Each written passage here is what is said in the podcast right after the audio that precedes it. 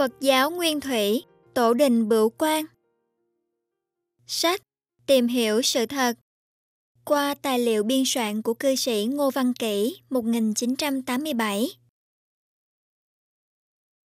Thế giới là vô lượng vô biên, nhiều hơn cả hột cát trong biển, không thể ước tính được bao nhiêu hành tinh, bao nhiêu muôn loài vạn vật khởi điểm chỗ nào, tận cùng chỗ nào. Nguyên nhân đầu tiên từ đâu? Có Thượng Đế hay không? Sau khi chết đi về đâu? Còn hay mất?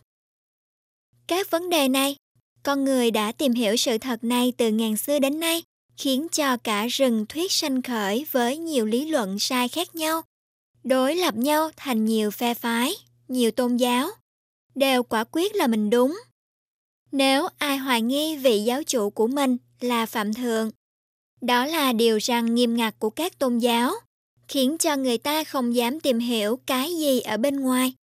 Phải suy luận sao cho hợp với chiều hướng cố định trong kinh sách. Chỉ cần có đức tin tuyệt đối vào đó là đủ rồi. Một số người cho rằng tất cả đều đúng, vì đạo nào cũng dạy cho con người làm lành lánh dữ cả. Điều này là đúng theo nguyên tắc về thiện pháp, nhưng chưa chính xác. Vì mỗi giáo phái đều khác nhau về pháp hành hành nào đúng là quả thiện, sai là bất thiện cho người tính thọ hành ấy. Đó là sự may rủi cho người đặt nặng đức tin hơn lý trí. Nếu tin vào cái đúng là may mắn, nếu tin vào cái sai là rủi ro.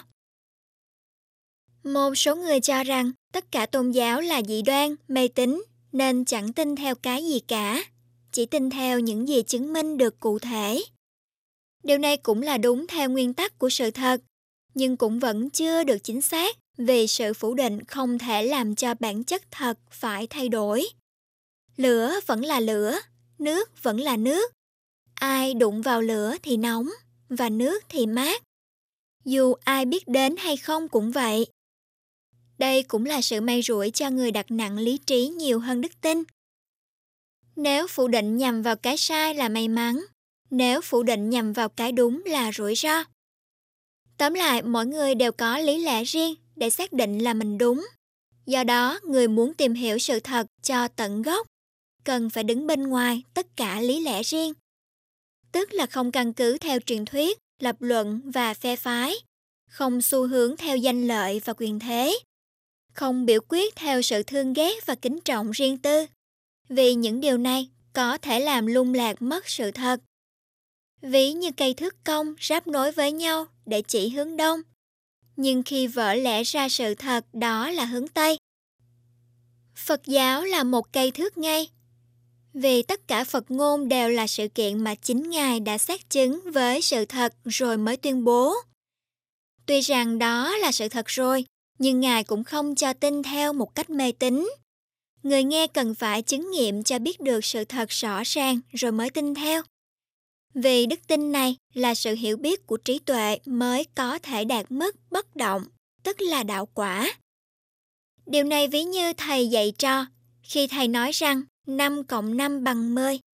Tuy sự thật là như vậy, nhưng người trò cũng phải tính toán cho ra rõ ràng. Không phải chỉ tin là thầy nói đúng. Dù là người mù chữ hay bất cứ ai nói 5 cộng 5 bằng 10 cũng vẫn là đúng người học trò phải biết rõ như vậy. Có người cho rằng chỉ cần đúng hướng là đủ rồi, cây thức cong hay thẳng cũng dùng được cả. Đó chỉ là phương tiện. Như giết một con mèo để cứu ngàn con chuột, giết một tên cướp cho xóm làng yên vui, cướp của nhà giàu độc ác để chia cho người nghèo. Muốn khuyên người bỏ rượu thì phải uống rượu với họ là hợp lý. Điều này nghe thoáng qua thấy là phải lẽ, nhưng xét ra có nhiều chỗ mâu thuẫn. Trên thực tế, giết một con mèo này còn cả ngàn con mèo khác, nên chẳng cứu được mà còn mang tội sát sanh. Vấn đề trộm cướp thì đã có pháp luật không cần bàn đến. Nếu đi cướp thì chắc chắn sẽ bị trừng trị. Không nhất thiết uống rượu để khuyên người bỏ rượu, còn có nhiều cách hay hơn để khuyên người hướng thiện. Đường lối của Phật giáo là toàn thiện tuyệt đối, không dùng thức công, không hại người hại mình, không dùng bạo lực, không bắt buộc ai phải theo.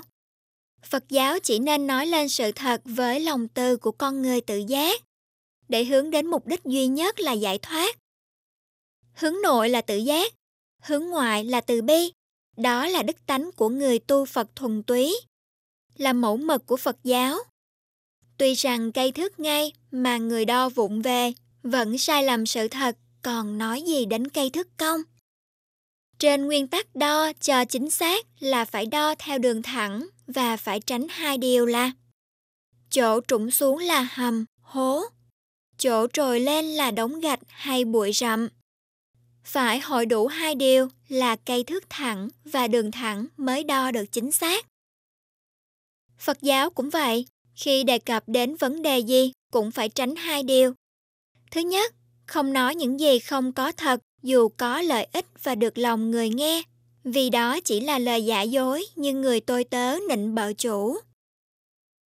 Thứ hai, không nói những gì không lợi ích dù là đúng sự thật và được lòng người cũng không nói, vì đó chỉ là lời phù phiếm khoe khoang như thầy khoe chữ với học trò.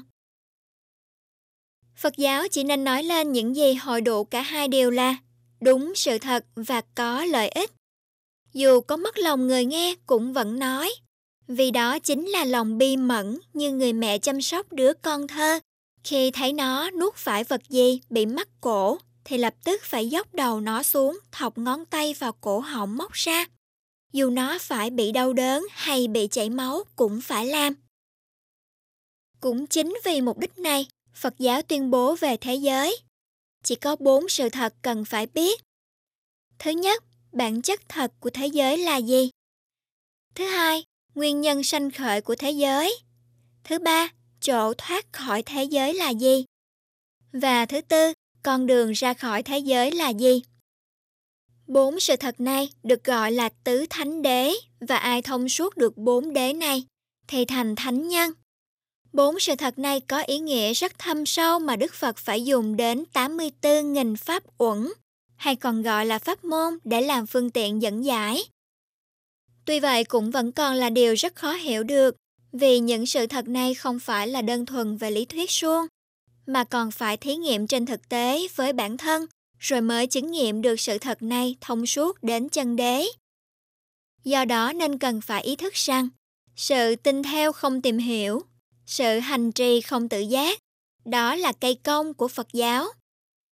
Dù người ấy có may mắn tu hành theo chánh tạng đúng nguồn gốc nguyên thủy cũng khó mà đắc thành đạo quả, còn nói gì đến người thiếu may mắn, tu nhầm chánh tạng, đi sai đường lối giải thoát chân chánh, nhưng vẫn mệnh danh là chánh đạo, chánh pháp, chánh lời Phật dạy.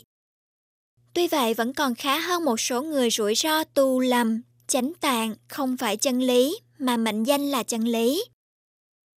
Tuyên bố về tôn giáo, thế giới là vô biên, là hữu biên, là vô nhân, là hữu nhân.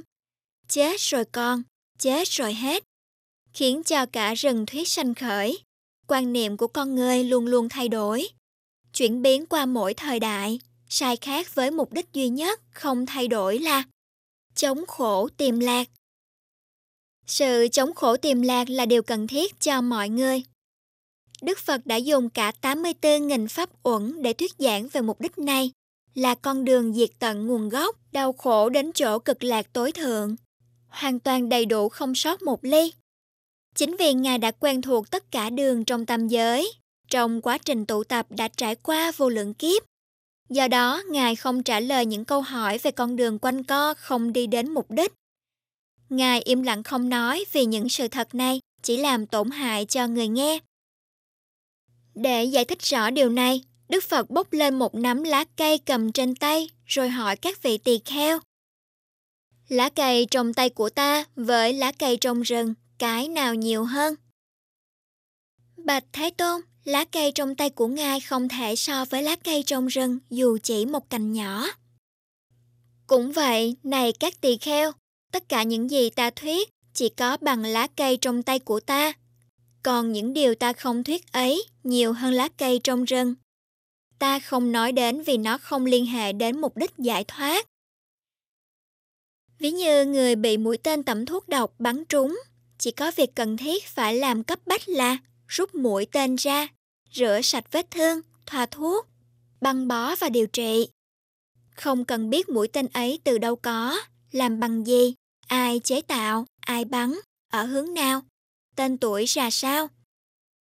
Những chi tiết này, dù có biết hay không cũng chẳng giúp ích gì được cho người bệnh.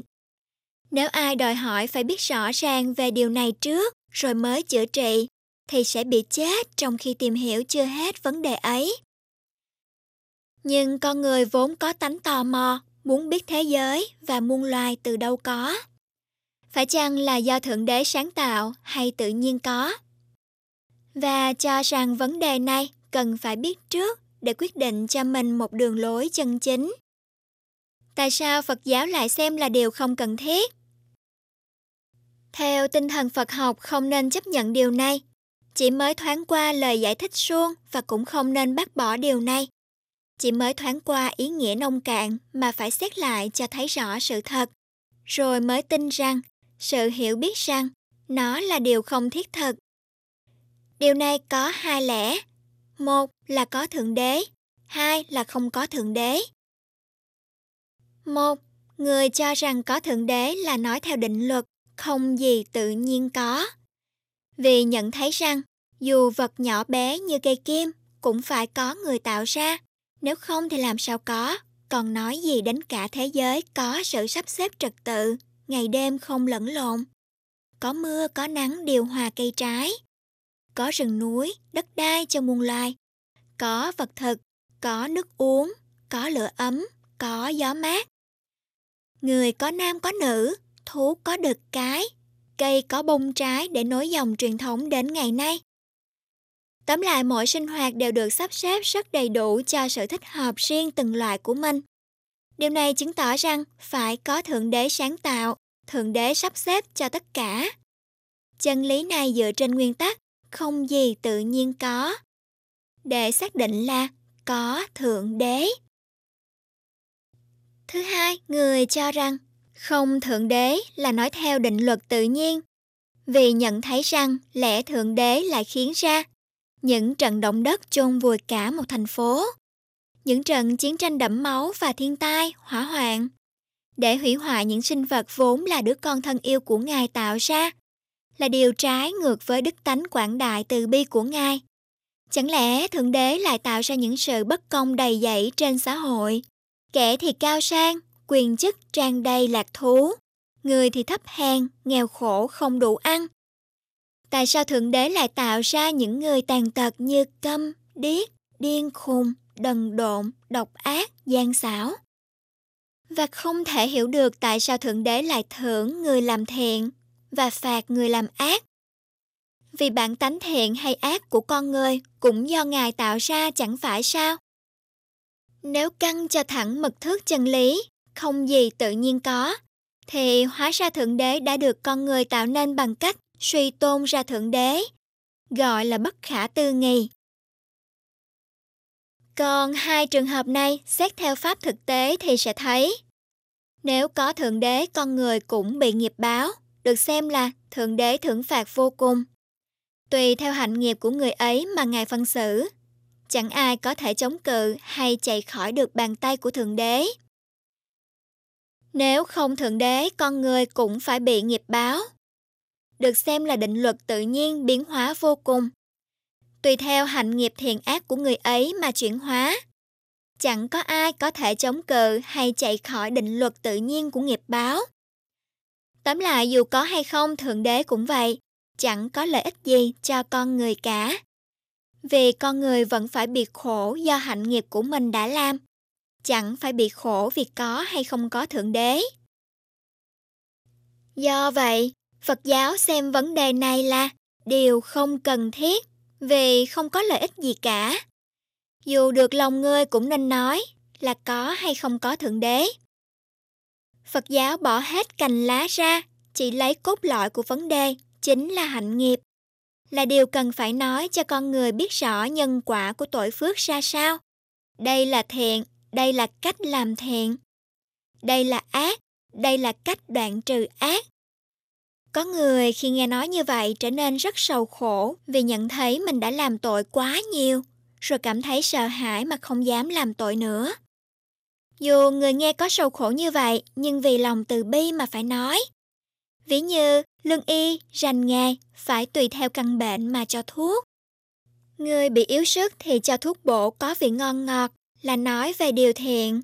Có quả rất khả ý, khả lạc, khiến cho người nghe phát tâm hoan hỷ làm phước.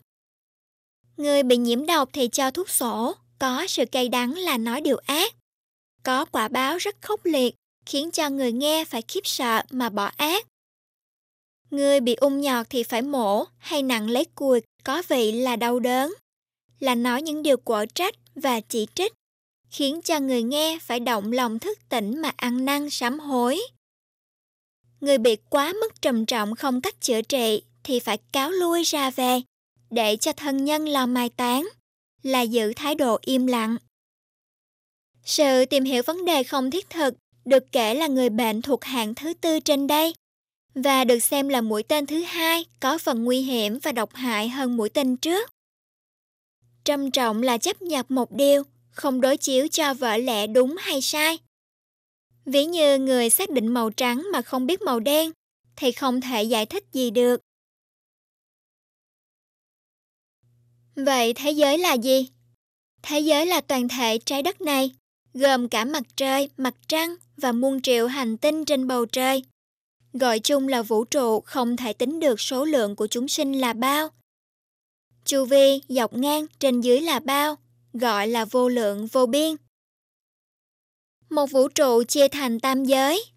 Dục giới có 11 cõi, sắc giới có 16 cõi, vô sắc giới có 4 cõi. Tổng cộng 31 cõi. Ngàn vũ trụ với ngàn mặt trăng mặt trời, kể là tiểu thiên thế giới. Ngàn tiểu thiên là trung thiên thế giới. Ngàn trung thiên là đại thiên thế giới. Tính theo số lượng của đại thiên thế giới vẫn còn nhiều hơn hạt cát trong biển. Đó là sự vô lượng vô biên vượt mức suy tưởng của con người. Vấn đề này có vị thiên tử, tên Rohitassa, bạch hỏi Đức Phật. Bạch Thế Tôn, có bộ hành nào đã ra khỏi thế giới này không? Ngài thiên tử, không có bộ hành nào có thể ra khỏi thế giới này được. Bạch Thế Tôn, thật hy hữu thay, thật vi diệu thay. Quả thật Ngài là bậc thông suốt thế giới. Chính con trong đời trước là đạo sĩ, có đại thần lực. Con khởi lên ý nghĩ rằng sẽ dùng thần lực ra khỏi thế giới này. Đến chỗ không còn sanh, già, bệnh, chết. Bạch Thế Tôn, tự thân con lướt đi rất nhẹ nhàng, không có gì cản trở. Như mũi tên bay qua bóng cây, chỉ một bước chân của con, bước từ bờ biển Đông sang bờ biển Tây. Với bộ hành như vậy, con đi suốt ngày đêm không mệt mỏi. Đi cho đến hết tuổi thọ là 100 năm cũng chưa ra khỏi thế giới này.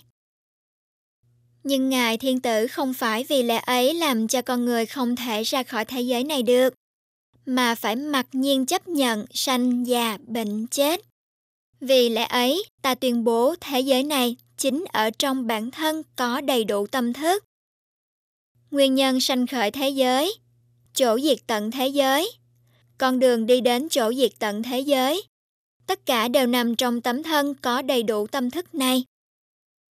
Nghĩa là chỉ cần biết rõ tứ thánh đế là ra khỏi được thế giới, nhưng điều này có chỗ khó hiểu là tại sao biết được thánh đế rồi ra khỏi được thế giới này?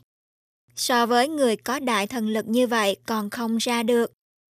Phải chăng khi biết được thánh đế rồi sẽ có nhiều thần lực hơn? Chính vì con người chưa hiểu được thánh đế là gì, nên chỉ nghĩ đến cách cầu cứu nơi tha thực và thần thông cùng các ngành khoa học, mới chấp lầm theo các tà đạo. Nếu người ấy được may mắn tu theo Phật giáo, thì cũng chấp lầm theo sự mê tín như tụng kinh cầu khẩn đến các danh hiệu Phật, đặng cho tội lỗi tiêu tan và khi chết được về cõi Phật, hoặc tụng kinh để luyện bùa, cúng kiến cầu may. Nhiều người còn hiểu nông cạn về Phật ngôn, thông thường nhất là bố thí và trì giới. Có quả giàu sang được sanh về cõi trời cùng quả niết bàn. Còn hành thiên có quả thù thắng hơn là sắc giới, có thể đắc thần thông. Cùng với đạo quả rồi chấp hành theo đó để cầu mong như vậy. Điều này là nói theo pháp học cho biết về định lý nghiệp báo là như vậy, còn khi thực hành thì phải bố thí với tâm từ bi cung kính. Trì giới là để tu tập đức tánh ly dục, chân thật, vô tham, sân, có tàm úy, chánh niệm. Hành thiền là để tu tập tâm cho tịnh tỉnh và trong sạch khỏi năm pháp cái. Nếu ai hành đúng như vậy thì sẽ có quả như thế ấy, chẳng sai. Đó là sự không phân biệt được pháp học và pháp hành. Nếu ai hiểu rõ về thánh đế rồi thì không còn gì lầm lẫn cả. Thế giới vốn là vô lượng vô biên, ví như thuốc độc có rất nhiều thứ, nhiều loại và nhiều cách biến chế. Chỗ nào cũng có, nhưng không phải vì lẽ đó mà tất cả mọi người phải chết vì thuốc độc.